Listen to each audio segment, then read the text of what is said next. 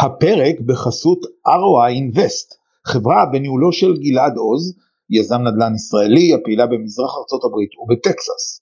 החברה עוסקת ביצירת הכנסה חודשית על ידי קניית נכסי נדל"ן מסחריים בארצות הברית, המייצרים תשואה כבר מהיום הראשון. החברה מציעה ללקוחותיה תהליך ליווי צמוד ובשקיפות מלאה, תוך הקפדה על ניהול סיכונים ומקדמי ביטחון למשקיעים, ובדגש על אפיון צורכי הלקוחות באופן מקצועי ואישי לכל אחד ואחת. פרטים נוספים בפרופיל הפייסבוק ROI Invest, חפשו R-O-I-N-V-E-S-T לפרטים נוספים או פשוט תתקשרו ל-052-6888-999 גלעד עוז. יאללה, מתחילים.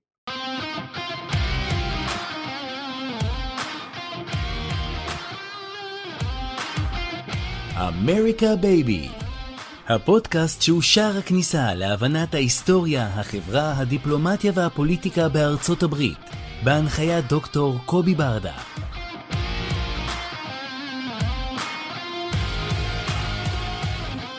שלום וברוכים הבאים לעוד פרק של אמריקה בייבי, והיום אנחנו מארחים את דוקטור נועה לביא, ראשת המסלול לתקשורת ומדיה במכללה האקדמית תל אביב יפו, לנושא החביב עליי מכל, שמי שעוקב אחריי קורא כמה אני לא מפסיק לכתוב על זה, ומה יותר טוב מאשר להביא את מי שמטפלת בדיוק בנושא הזה, שזה נושא דור ה-Z. אז אהלן וברוכה הבאה וכמה כיף שאת פה נועה. כיף להיות פה, היי.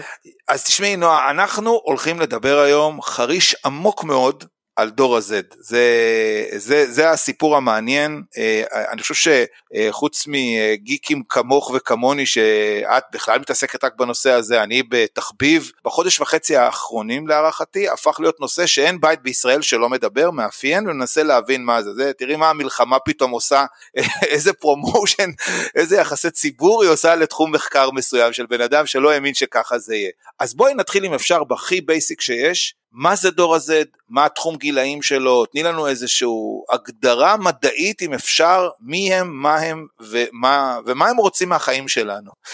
אוקיי, okay, אז אה, דור ה-Z, אה, אני ככה מאחדת לך את כל הוויכוחים שיש בספרות המדעית מאיזה שנה עד איזה שנה, אבל כדי שאנשים ככה ימקמו את עצמם, דור ה-Z הם ילידי 1996, עד, יש כאלו שאומרים 2010 ויש כאלו שאומרים 2012. אחר כך זה כבר דור האלפא, שזה דור שאומרים שבדור הזה האדם והמכונה התלכדו באופן סופי. בואו נשים את זה רגע בצד, זה קטסטרופה לאחר כך. דור ה-Z קרוי גם אה, הדור השקט, אה, לא בגלל שהם כל כך שקטים, אלא שזה דור אה, שהוא מאוד מאוד נמצא באיזשהו בלבול ובין המצרים, קצת בדומה לדור שקדם, שים לב, למלחמת העולם השנייה בארצות הברית. כל הטרמינולוגיה הזו לקוחה ממחקרים אה, שהבסיס שלהם בעצם כל המחקרי הדורות, נניח מדור ה-X שזה אני ואתה, ילידי, אה, אני חושפת פה, ילידי 65 אה, עד 80, כן נכון, כן, אתה כן, דור ה-X כמוני, דור ה-Y, כן, דור, דור ה-Y 81 עד 95, דור ה-Z 96 עד 2012 נניח, זה בעצם הגדרות שמעוצבות בארצות הברית, אוקיי? ומכאן אני גם רוצה לתת כוכבית קטנה, שאנחנו נדבר עכשיו על דור ה-Z האמריקאי עוד מעט, ההגדרות של דור ה-Z בעולם האקדמי נלקחות ממחקרים שנעשו על סטודנטים אמריקאים, אוקיי? כשאני באה ומפתחת את הדיון בישראל, דור ה-Z הישראלי יש לו מאפיינים דומים אך שונים בגלל המורכבות האחרת של החברה בישראל. אבל אני כן מאמינה וחושבת שכל דור ה-Z הגלובלי היום זה דור סוציולוגי, הוא חווה שינויים מהירים מאוד, בין אם זה בהיבט הטכנולוגי, בין אם זאת מגפת הקורונה, והיום מה שאני קוראת לו משבר המודרנה, או משבר הדמוקרטיות, או איך שתרצה לקרוא לזה, אני קוראת לזה יותר משבר הנאורות, משבר העידן המודרני, המודרנה נמצאת תחת מתקפה, הדור הזה חווה ביחד את השינויים המאוד גדולים האלו, היסטוריים חברתיים וזה מעצב אותו. עכשיו אני עוברת הלאה, מה המאפיינים של הדור הזה על פי המחקר, כן, וזה בעצם אגרגציה של הדבר. אז הדור הזה מאופיין, אה, לפחות בואו נדבר כבר על האמריקאים, ומשם משליכים לשאר העולם. מכון פיו, מכון מחקר אמריקאי גדול שאתה בטח מכיר אותו, בעצם אה, אה, אה, טוען שדור הזט האמריקאי, ובהתאם גם דור הזט דמוקרטיות מערביות, אוקיי? נניח מערב אירופה ו- ואוסטרליה וקנדה, אה, מאופיין אה, בליברליזם, זאת אומרת, והם לא מדברים על פרוגרסיביות דרך אגב, כן, הם ממש מדברים על ליברליזם, והם מגדירים ליברליזם וקבלה של האחר, קבלה של השונה וכן הלאה וכן הלאה. אה, מצד שני, הדור הזה גם מאופיין, וזה אולי...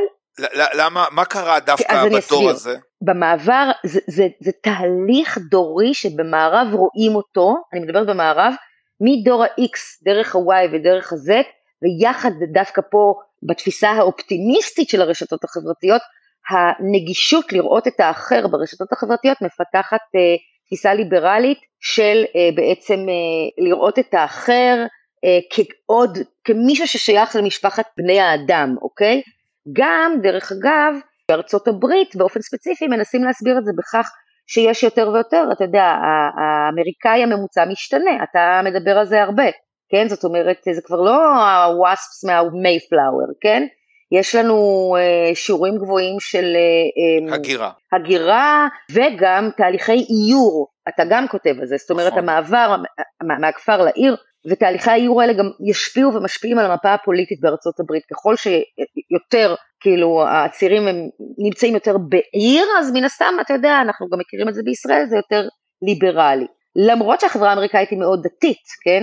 דבר שאנחנו לא יודעים כל כך או לא מדברים עליו בישראל. יש, למרות שגם פה אמריקאית... יש ירידה משמעותית, נועה, אנחנו רואים בכל הסקרים, במיוחד בדור הזה, התרסקות אה, אה, אמונית, ובדגש מיוחד שאני רוצה להגיד פה בהקשר הזה, וזה מת, מצטלב עם מה שאת אמרת, הרקע שבגללו היה איזשהו סקר שנעשה במאי על ידי מכון מחקר מאוד נחשב, שהדגים אה, שהסיבה השנייה לנטישת הכנסיות זה היחס לקהילת הלהטב"קים. זאת אומרת, יש פה, אנחנו רואים איזשהו וקטור שמצטלב עם הדברים של מה שאת אומרת, שזו סיבה שגורמת לאנשים, הרי אם בשנות ה-70 הדרך לעשות rally up, לגייס את הדור של הצעירים אה, שמעשו make love not war, סמים חופשיים וכן הלאה, וזה הלך לכיוון של השמרנות, היום אנחנו בדיוק נמצאים בוקטור ההפוך ואני מחזיר כאילו את זה אלייך. כן, אז זה מאוד מעניין מה שאתה אומר, כי אה, רציתי להגיד שיש, אה, תכף אני אגיד משהו ואני אחזור למה שאתה אומר.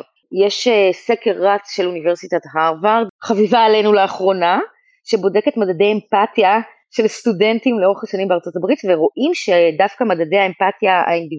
כאילו אה, הולכים ופוחתים, שזה מעניין, שזה כאילו משהו שמתנגש עם הליברליזם שאנחנו רואים. ואולי זה מסביר את, באיזשהו אופן את מה שאנחנו רואים בדור את האמריקאי כלפי ישראל, ודרך אגב, אם אני רוצה להגיד אה, באינטראקציות של למדוד, אז זה באמת מעניין למדוד, בישראל רואים בבירור שככל שאתה דתי יותר, וזה אולי מסתדר עם מה שאתה אמרת, פשוט לא בדקתי את זה בארצות הברית, ככל שאתה דתי יותר, ככה אתה פחות בעל תפיסות ליברליות ודמוקרטיות. דרך אגב, כשמדברים על ליברליזם, בדור הזה אתם אומרים גם דמוקרטיה. עכשיו לגבי קהילת הלהטב"ק פלוס, LGBTQ פלוס, כן? זה מאוד מעניין מה שאמרת, וזה גם אולי מתחבר לאופנים שבהם כל הקבוצות של ה-queers בארצות הברית, זה queers for Palestine, כן, קהילת ה-LGBTQ פלאס מתגייסת לטובת הפלסטינים. שוחחתי אה, לאחרונה עם פסיכולוג קליני, שהסביר לי, גם בהקשר הישראלי, דרך אגב, של הצעירים והצעירות, אה, נניח בערים הגדולות שמגיעים לטיפול פסיכולוגי, שהיום המוקד הזהות המרכזי שסביבו צעירים וצעירות מתחילים להגדיר את עצמם, זה לא כמו פעם נניח שאמרו מה אני רוצה להיות כשאני אהיה גדול, ואיזה מקצוע אני אוהב, ואיזה קבוצת כדורגל, והדברים האלו, וכאן אולי הסיבה לכך היא בין היתר גם, אני לא אוהבת לדבר במונחים של דטרמיניזם טכנולוגי, אבל החשיפה להמון המון המון תוכן LGBTQ פלאס אה, בטיק טוק, אוקיי? של יציאה מהארון, של החלפת אה, מגדר ודברים כאלו, אבל גם בגלל שהם חיים בעולם כאוטי ומאוד מבלבל, והם יודעים דרך אגב, במעין אה, תודעה קולקטיבית של הדור הזה, וזה גם מסתדר עם זה שמדוע הם לא רוצים לעשות אה, ילדים, נדבר על זה גם אחר כך, לפחות הדור הזה את האמריקאי, אה, הם, הם, הם נולדים לעולם שהם כבר מבינים, שהם מבינים ששוק העבודה משתנה, והם לא יודעים ש-45% מהמקצועות שנמצאים היום ייעלמו ו-65% שיהיו אנחנו עוד לא יודעים, כן, תוך חמש שנים, אבל הם רואים את חוסר היציבות והם מחפשים משהו אחד שיגדיר אותם ומאחר שלמשל דור ה-Z האמריקאי גדל בחברה מאוד אינדיבידואלית, במיוחד גם אחרי הקורונה, מחקרים מראים שדור ה-Z מחפש בחזרה קהילה, ובישראל דרך אגב יש קהילה חזקה מאוד, דור ה-Z בעיקר במדינות, גם, וגם בישראל דרך אגב זה עניין, זה בעיה, לא בעיה אבל משהו ששואפים אליו, הם מחפשים מוקד להזדהות איתו, והמקום שהם הולכים אליו, קודם כל, ואני חוזרת למה שאומר לי אותו פסיכולוג קליני, זה הזהות המינית. משם הם מתחילים לחפש את עצמם, במובן שגם היום מותר לדבר על זה הרבה יותר מאשר פעם. אתה אמרת מאוד יפה שזה מוקד של גיוס, זה נכון. החוכמה הגדולה של הקמפיין הפרו-פלסטיני, שאני בטוחה שיש מאחוריו הרבה כסף ברשת, זה החיבור של ה-LGBTQ+, עם ה-Free Palestine. כן, זה הברית הירוקה האדומה. אתה יודע, גלשנו לזה. כן, כן. לא, לא, זה בסדר גמור, כי כן. אחד הפרקים שאנחנו כן. דיברנו על הנושא הזה של הברית הירוקה האדומה עם אה, דוקטור רוזן, והוא סיפר על הרעיון ואיך זה עובד ואיך אה, הכל נוצר ואיך זה התחבר ואיזה כסף נכנס כדי לקדם את המטרות האלה ואיך אחד עושה שימוש כ-useful idiot לשני, אבל מתוך מטרות של לקדם את, את הסיפור הזה, וזה באמת מכניס אותנו לתוך האירוע עצמו של דור הזה, שפה באמת אני רוצה לנסות להבין יחד איתך, באמת עד כמה להערכתך, אני, אני כותב על זה הרבה. אז אני אומרת, הם שואפים לקהילתיות, ובמקביל לליברליזם הזה, רואים אצלם איזשהו רצון, התחברות או שמרנות אפילו, שמרנות, שים לב, שמרנות, תפיסות לגבי זוגיות דווקא, לאו דווקא ילדים, כי ילדים הם לא בטוחים שהם רוצים לעשות, בגלל האקלים בעיקר דרך אגב, אבל, אבל uh, בגלל שהם מודעים לכאות, לכאוטיות של העולם, הם מאוד tech savvy, הם יודעים איך להתמודד ברשת, הם מזהים פדופילים עוד לפני שאתה ידעת שהילד שלך דיבר עם פדופיל, הוא כבר ידע שהוא דיבר עם פדופיל, ואתה גם לא צריך להסביר לו מה זה, זאת אומרת, הם שומעים את ה-voice changer ברשתות, שאתה יודע שזה משנה קול, נניח של מבוגר שמדבר כילד, הם מזהים את זה, זאת אומרת, זה כאילו משהו ב-DNA שלהם, אבל אנחנו רואים אה, חזרה לרצון להיות באיזושהי זוגיות, אפילו ירידה בגיל הנישואין בחזרה, אוקיי? כי יש איזשהו רצון למסגרת. וכאן יש תהליך דיאלקטי לדעתי, אתה יודע, תזה, אנטי-תזה, סינתזה, מצד אחד פרוגרסיביות מאוד גדולה, מצד שני שמרנות מתוך חרדה, אוקיי?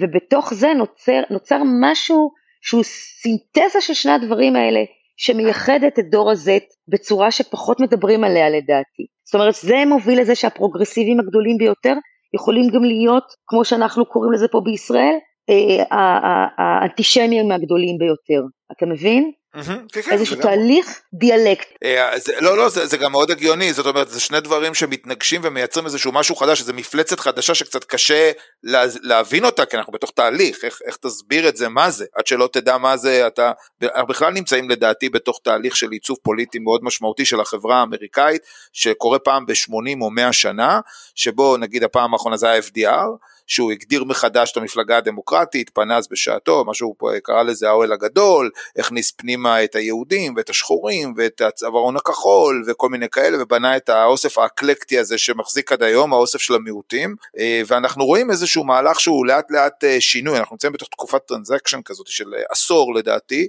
שעדיין לא הגענו, הוא עדיין לא שקע עד הסוף, וכשהוא ישקע יהיה מפה פוליטית חדשה, מה שאנחנו מכירים כרפובליקנים, הרי הכרנו את הרפובליקנים כמפלגת הצבא, הכרנו את הרפובליקנים כמפלגת הנשק, הכרנו את הרפובליקנים אה, אה, כמפלגה שכל הדברים האלה הם כבר לא שם, אתה פותח, אתה רואה אה, איך מגישים בפוקסנוס צוחקים על מילי הרמטכ"ל, הרי unheard of, מי היה יכול לחשוב שאתה תצחק על הרמטכ"ל ואתה קורא לו סיסי וכל מיני כאלה וזה, יש איזשהו תהליך. זה מאוד, זה מאוד, זה מאוד דומה למה שקורה פה דרך אגב, לצחוק על הרמטכ"ל.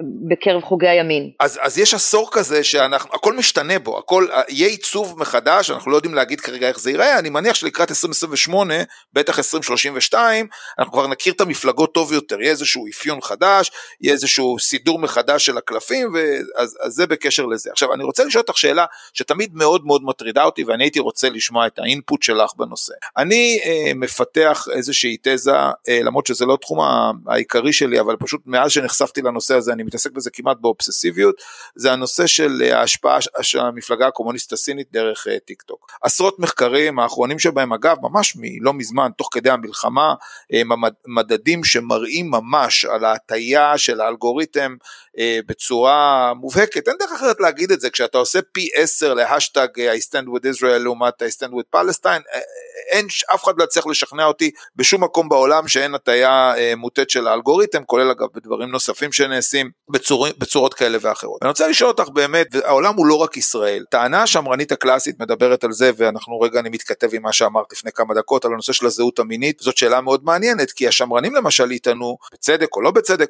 שבעצם סין עושה את הנדסת התודעה הזאת כדי לבלבל את האוכלוסייה הצעירה, כדי, זה חלק ממלחמות התודעה שלהם, יש בעצם אה, מעין פעולת צבת שהם מנסים לעשות על הברית, הרעלה פיזית דרך הברחה של אופיודס שפוגע בעיקר בדור ה-Z, בטח תכף תתני לנו נתונים על כמה הבעיה הזאת היא קשה של סמים סינתטיים בדור הצעיר באמריקה, שבמיוחד אחרי הקורונה וכן הלאה מחפשים אה, לברוח מה...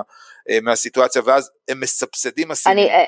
אין, לי נתון, אין, לי נת, אין לי נתונים על זה אבל אני כן יודעת שאחרי הקורונה צעירים וצעירות פנו סמים ויש גם עלייה מאוד מאוד גדולה בתרופות מרשם. מרשם, כן, כן, גם מרשם וגם סינתטיות, נכון. כן, גם מרשם וגם סינתטיות, מרשם וגם אנטי דיפרסנט, אנטי דיכאונים ואנטי חרדה. קפיצה מטורפת עם התחלה של פתיחה של, אה, של תרופות מרשם בגילאי 8-9. לגמרי, זה, זה, ש... זה ממש זה, והסיפור השני זה הרעלה רוחנית שלהם דרך טיק טוק. אני באופן אישי לא מאשר לילדים שלי טיק טוק בבית בגלל שאני מכיר את כל ההשפעות וכן הלאה, והייתי רוצה... הילדים שלי, הילדים שלי מחקו, אני, הילדים שלי לא בטיקטוק, אני רוצה להשוויץ. מדהים, כל הכבוד, כל הכבוד.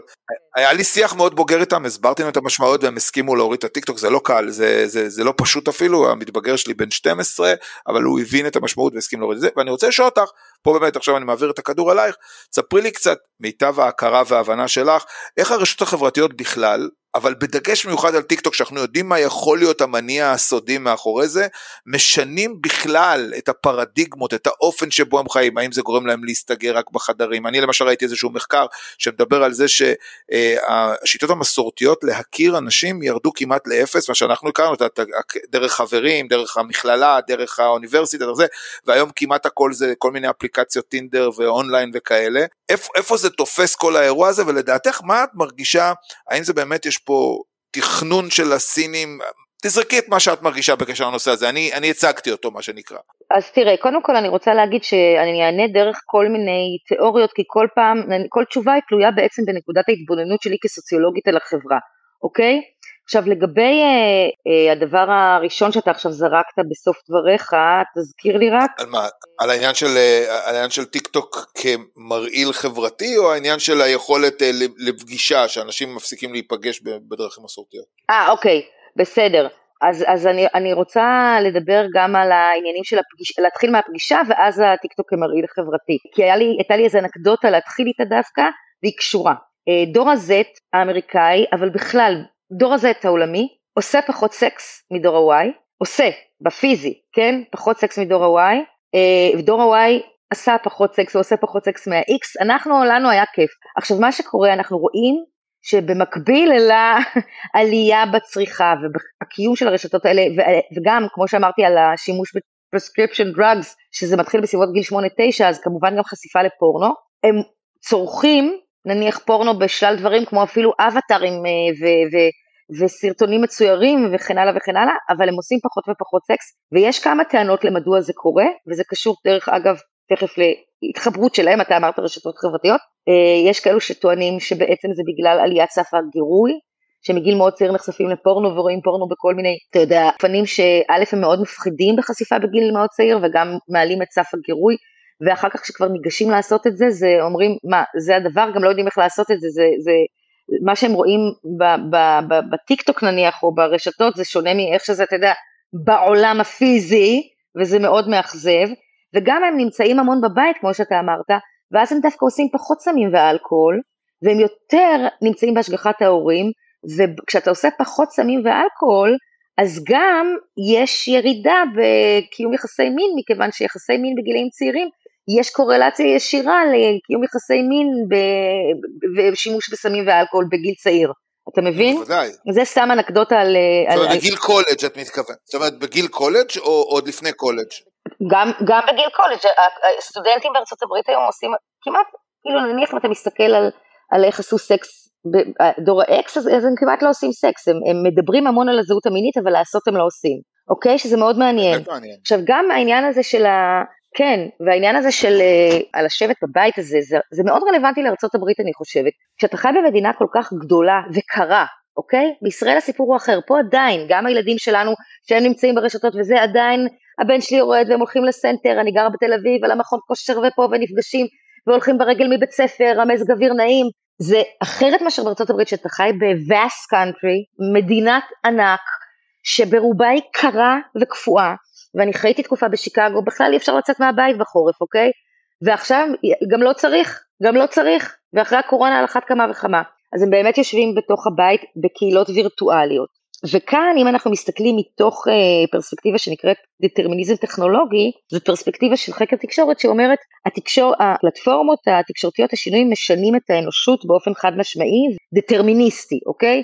ככל שצורכים יותר, הדעה שלך משתנה, כאן אני חוזרת לטיק טוק, הטיק טוק בבעלות סינית מרעיל אותם חד משמעית, הם יושבים בבית, אה, הם עוברים שטיפת מוח ואת התוצאות אתה רואה, אוקיי? אבל כסוציולוגית מאוד לא נוח לי עם ההגדרות. הכל נכון אבל תלוי איך אתה מסתכל על זה. יש גם את ההיבטים החברתיים שהם מעבר לטכנולוגיה, שפה נניח איך משפיע על הצעירים והצעיר, איך משפיעים על הצעירים והצעירות עוד גורמים חוץ מהטכנולוגיה. ופה אני שוב אומרת, זה איור, זה, זה, זה משברים כלכליים, זה עוד דברים נניח שקורים בארצות הברית, שגם הם משפיעים על העמדות הפוליטיות של דור ה-Z, כן? או למשל האוניברסיטאות וכן הלאה וכן הלאה, אבל כן, אני חושבת שבמקרה האמריקאי יש גם היבטים של ממש הגיאוגרפיה של המדינה ומזג אוויר, והטיק טוק זאת זירה מאוד מרעילה. עזוב עכשיו את הפרופגנדה הרוסית, לשבת ולצרוך סרטונים קצרצרים משנה את האופן שבו מוח של האדם בנוי, ויש על זה מחקרים. לא, את מתכוונת פיזיולוגית, כן. פיזיולוגית, ממש ככה. זאת אומרת, זה משנה את המין האנושי, עזוב עכשיו פוליטיקה, כן? זאת אומרת, המוח מוצף בהורמונים מסוימים של גירוי, של fight or flight, והכל בטווח מאוד מאוד קצר. כשאתה בגיל ההתבגרות, ואפילו ילדים יותר קטנים, ובעצם אם אנחנו רגע נחשוב אה, ממש במובנים של אה, פיזיקה קוונטית, שכל מפגש שאנחנו פוגשים, כל דבר שאנחנו רואים משנה לנו את המוח, אז הוא משנה אותנו כאדם. אז יש פה השתנות בשפת הקורונה אקספוננטיאלית של המוח האנושי. מדהים. ממש ככה. מדהים. וזה עוד לפני שנדבר על ה-AI, אתה מבין? ולכן אני אומרת, זה, וזה לא תחום המחקר לא שלי ולא שלך, אבל בשוליים אנחנו יכולים לדבר על זה, שאנחנו מדברים פה על מין, על, על, על, על, על, על אבולוציה. של המוח. של המוח ממש כן, ככה. כן, ואז בסופו של דבר, ואז ואז כשהם מגיעים לגיל בחירה, לגיל מה שאנחנו קראנו לו בגרות, הם כבר יצורים אחרים לגמרי מבחינה פיזיולוגית, פיזיולוגית ממני וממך. וגם זה כמובן משפיע וישפיע. אני, אני, אני בכלל חושבת, ש... ולכן אני אמרתי שאנחנו נמצאים במשבר של עידן הנאורות, של רעיונות כגון אינדיבידואליזם, חילון וכדומה, אבל לא רק, אני חושבת ש, שבאמת המין האנושי משתנה, לא רק חברתי. ופה רגע כאילו אתה יודע, אסור לי להגיד את זה בתור סוציולוגית, שאנחנו, אתה יודע, אומרים, אה, זה קודם כל החברה ואחרי זה הפרט, אבל לא, יש פה גם היבטים פיזיולוגיים ביולוגיים, שהם תוצר והתוצאה של חשיפה למדיומים מסוימים, שמשפיעים על הצפה הורמונלית מסוימת, וכאן אני אפילו, אני לא יודעת אם הסינים מודעים לזה או לא, אולי כן, אבל יש ממש מחקרים שמראים את זה. אני בטוח שכן. בדיוק. אז אה, אני חושדת בהם, אני חושדת בהם, אז אני מניחה שהם מודעים לזה. ואז אנחנו אומרים, אנחנו, אנחנו כחוקרים, אתה היסטוריון ואני סוציולוגית, אנחנו יכולים לנסות לדבר על זה ולשער, אבל אני חושבת שאנחנו נמצאים בתוכו, ואתה גם דיברת, אתה דיברת על זה בהקשר הפוליטי האמריקאי, של מפץ מאוד מאוד גדול של החברה האנושית והאנושות בפרט, אני מצטערת להישמע שאני מדברת מאוד גדול כזה, כן? האנושות, נקודה. מדהים, וזה מביא אותי, מביא אותי לקטע הפוליטי, כי דיברת על זה בשוליים, בואי, בואי נדבר רגע תכלס על הבחירות שאמורות להיות השנה. ב-2022, מה שמציל את ביידן זה דור ה-Z. הם יוצאים בשיעור חסר תקדים, 49 אחוז, מעולם לא היה turnover כזה בבחירות אמצע, literally אה, שוברים את מה שכולם קראו לזה ה-red tsunami, כן, אה, הסנאט נשאר בסופו של דבר אה, ג'ורג'יה למשל שני מושבים כחולים ואפילו זה גדל ל-51 אה, סנטורים, נשים רגע בצד את מנוצ'ין הוא דמוקרט או לא דמוקרט, אבל בסוף כשאתה מסתכל על התופעה אתה אומר וואו, היה פה דבר מדהים, אנחנו מדברים על ג'ורג'יה, אז למשל אני לקחתי כי מאוד עניין אותי לראות השיעורי הצבעה בערי מה שנקרא college town, אז אתה הולך נגיד לעיר כמו אתנס ג'ורג'יה, שיש שם אוניברסיטה, אתה רואה אנשים יצאו בטירוף וכאילו ושטפו את הקלפיות, הצילו בעצם מפלגה דמוקרטית, אין דרך אחרת להגיד את זה, במיוחד אגב אה, לאור העובדה שהדרך היחידה כמעט לייצר קולות דמוקרטיים במדינות שנחשבות אדומות, כמו ג'ורג'יה למשל, זה באמת דרך ה college town, ששם יש ריכוז מאוד גדול של אנשים שמגיעים ללמוד ומביאים את הדעות מהבית, או מעצבים את הדעות בקמפוס יחד עם, במפגש עם חברים. פה אני רוצה לשאול אותך את השאלה הבאה, שהיא שאלת אה, מיליארד הדולר, כי מיליון דולר אתה לא קונה שום הודעה היום, אה, לצורך העניין, אז מה יעשו להערכתך הצעירים, כאשר מצד אחד אה, אנחנו כן רואים שהממשל ניסה בצורה מאוד משמעותית לצודד לדור הזה, זאת אומרת, אנחנו רואים את זה עם הניסיון שלו לעשות את החנינה להלוואות, אנחנו רואים את הסיפור של לקחת את העניין ה-Green New Deal to the extreme, לא לאפשר אה, קידוחי אה, פצלי שמן ודברים כאלה שמאוד מאוד מדברים לדור הצעיר הזה, שזה נושא הליבה של האג'נדה. מצד שני, אנחנו כן רואים, ופה בישראל מרבים להתעסק עם זה, למרות שאני חושב שזה התעסקות אובססיבית מדי, זה המעורבות של התמיכה של הממשל בישראל, עד כמה זה יכול לגרום לצעירים לקבל החלטה שלא לצאת כדי להעניש אותו, לעשות לו דווקא. אה, איפה את רואה את האירוע הזה של דור ה-Z, כשכבר הסכמנו שהוא ממוקם בצד הכחול של המפה, אבל החשיבות שלו הוא בעיקר בעצם הנכונות שלו לצאת להצביע ולעשות mobilizing של קולות. איפה את רואה להערכתך את הבחירות בעוד אה, עשרה חודשים? כשאני ואתה מדברים באופן אישי, תמיד אתה אומר לי יש זמן, יש זמן, הזמן הולך ומתקצר, הבחירות בעוד עשרה חודשים בסופו של דבר. אני לא, כל, אתה בעצם אמרת את, את, את, את כל הדברים שאני גם רוצה או יכולה להגיד. אני מאוד מודאגת, אני אגיד לך, אני, אני לא בעד טראמפ, אוקיי? בוא נשים את זה על השולחן, אני חושבת שהוא סכנה לדמוקרטיה האמריקאית. ככל שזה יהיה הוא, אנחנו עוד לא בטוחים שזה יהיה טראמפ, אגב, כן, גם לא בטוחים שזה יהיה ביידן. בדיוק. כן? צריך להיות הגונים בקשר. נכון, גם אני, לא, לא בדיוק, אנחנו לא יודעים. המפתח יהיה כמו שאתה אמרת, ה-turnout שלהם, ואני רוצה כוכבית, אה, החברה השחורה בארצות הברית נהיית יותר... אה, שמרנית, נכון, כן, נכון, נכון. אה, שמרנית, כן, אז שגם הם מחזיקים את ה... מפתח. את המפתח, אבל uh, נתחיל מהבחירות של 2016, אוקיי? העובדה שהצעירים בארצות הברית לא יצאו להצביע, זאת אומרת היו שיעורי turnout מאוד נמוכים שלהם, בין, לפי, לפי מירב ידיעתי, ונשים דרך אגב, שהצביעו דווקא, או לא הצביעו או הצביעו ל, לרפובליקנים, זה מה שהעלה את אה, ביידן, לפי מיטב ידיעתי, אני לא המומחית, והיה סקר מצחיק, ספק מצחיק, ספק מעניין, בניו יורק טיימס ממש אה, בסמוך לבחירות של 2016, והם שאלו את הקוראים שלהם, בני ה-18 עד ה-25, מה אתה הולך לעשות בבחירות הבאות, או מה אתה מעדיף שיקרה בבחירות הבאות, אה, להצביע לטראמפ, להצביע לקלינטון, או שיכה בי מטאור, ומה הייתה התשובה עם... שיכה בי מטאור. בדיוק. שיכה בי מטאור, אה, והם באמת אה, התנהגו כאילו שהיכה בהם מטאור. עכשיו, בוא נראה, האמריקאים לא באמת מתעניינים הרי במדיניות חוץ. בואו נשים את זה על השולחן.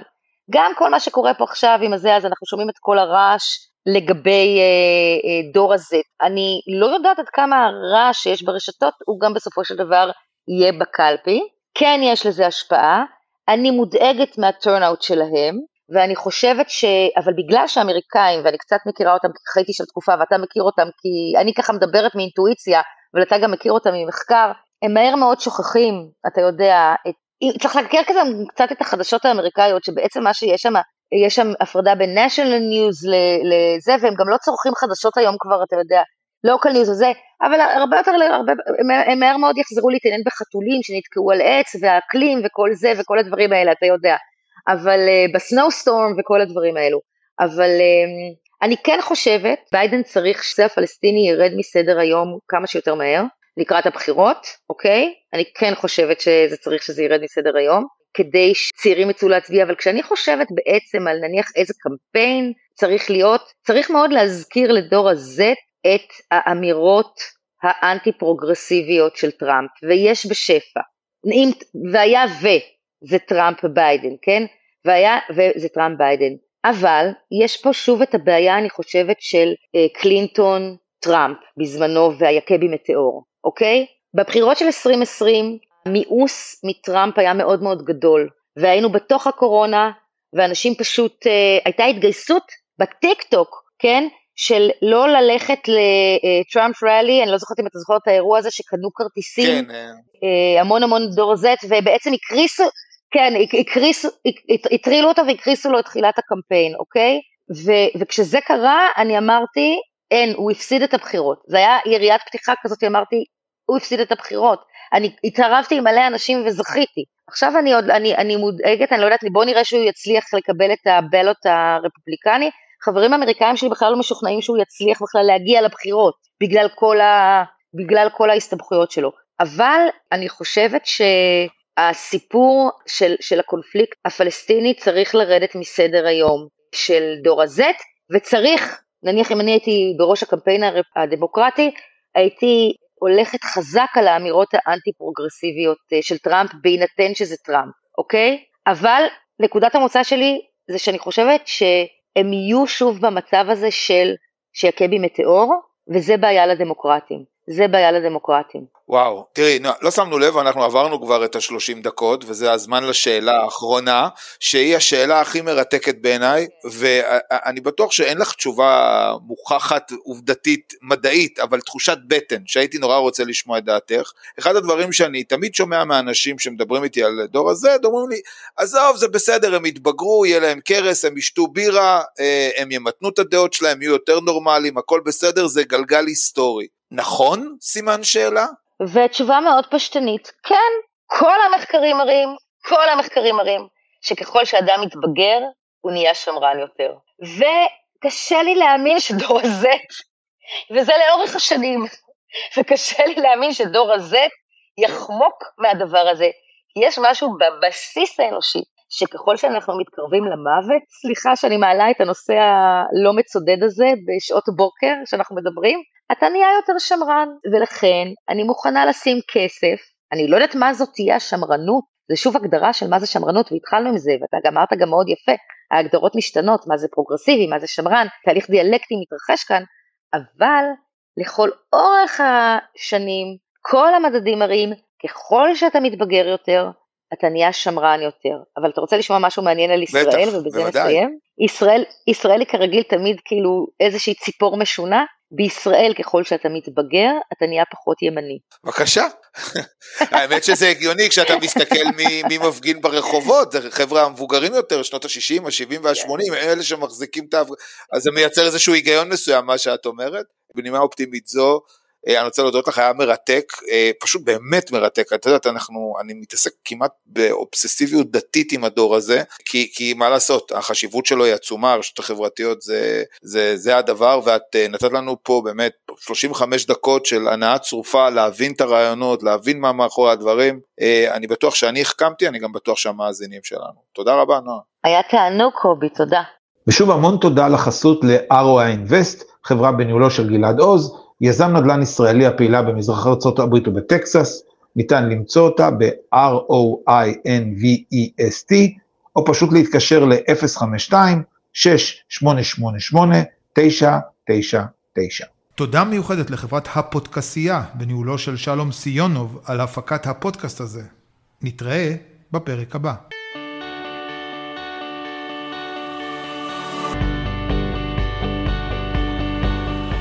דוקטור קובי ברדה הוא מומחה להיסטוריה פוליטית אמריקאית ויחסים בינלאומיים, וחוקר בכיר בחממה לחקר דתות של אוניברסיטת חיפה, וקתדרת חייקין לגאו-אסטרטגיה. דוקטור ברדה הוא גם מחברם של הספרים "המפתח להבנת דונלד טראמפ" ו-Grassroot Path to Congress. מחקריו מתמקדים בשתולות למען ישראל בארצות הברית, דת ופוליטיקה באמריקה וגאו-אסטרטגיה.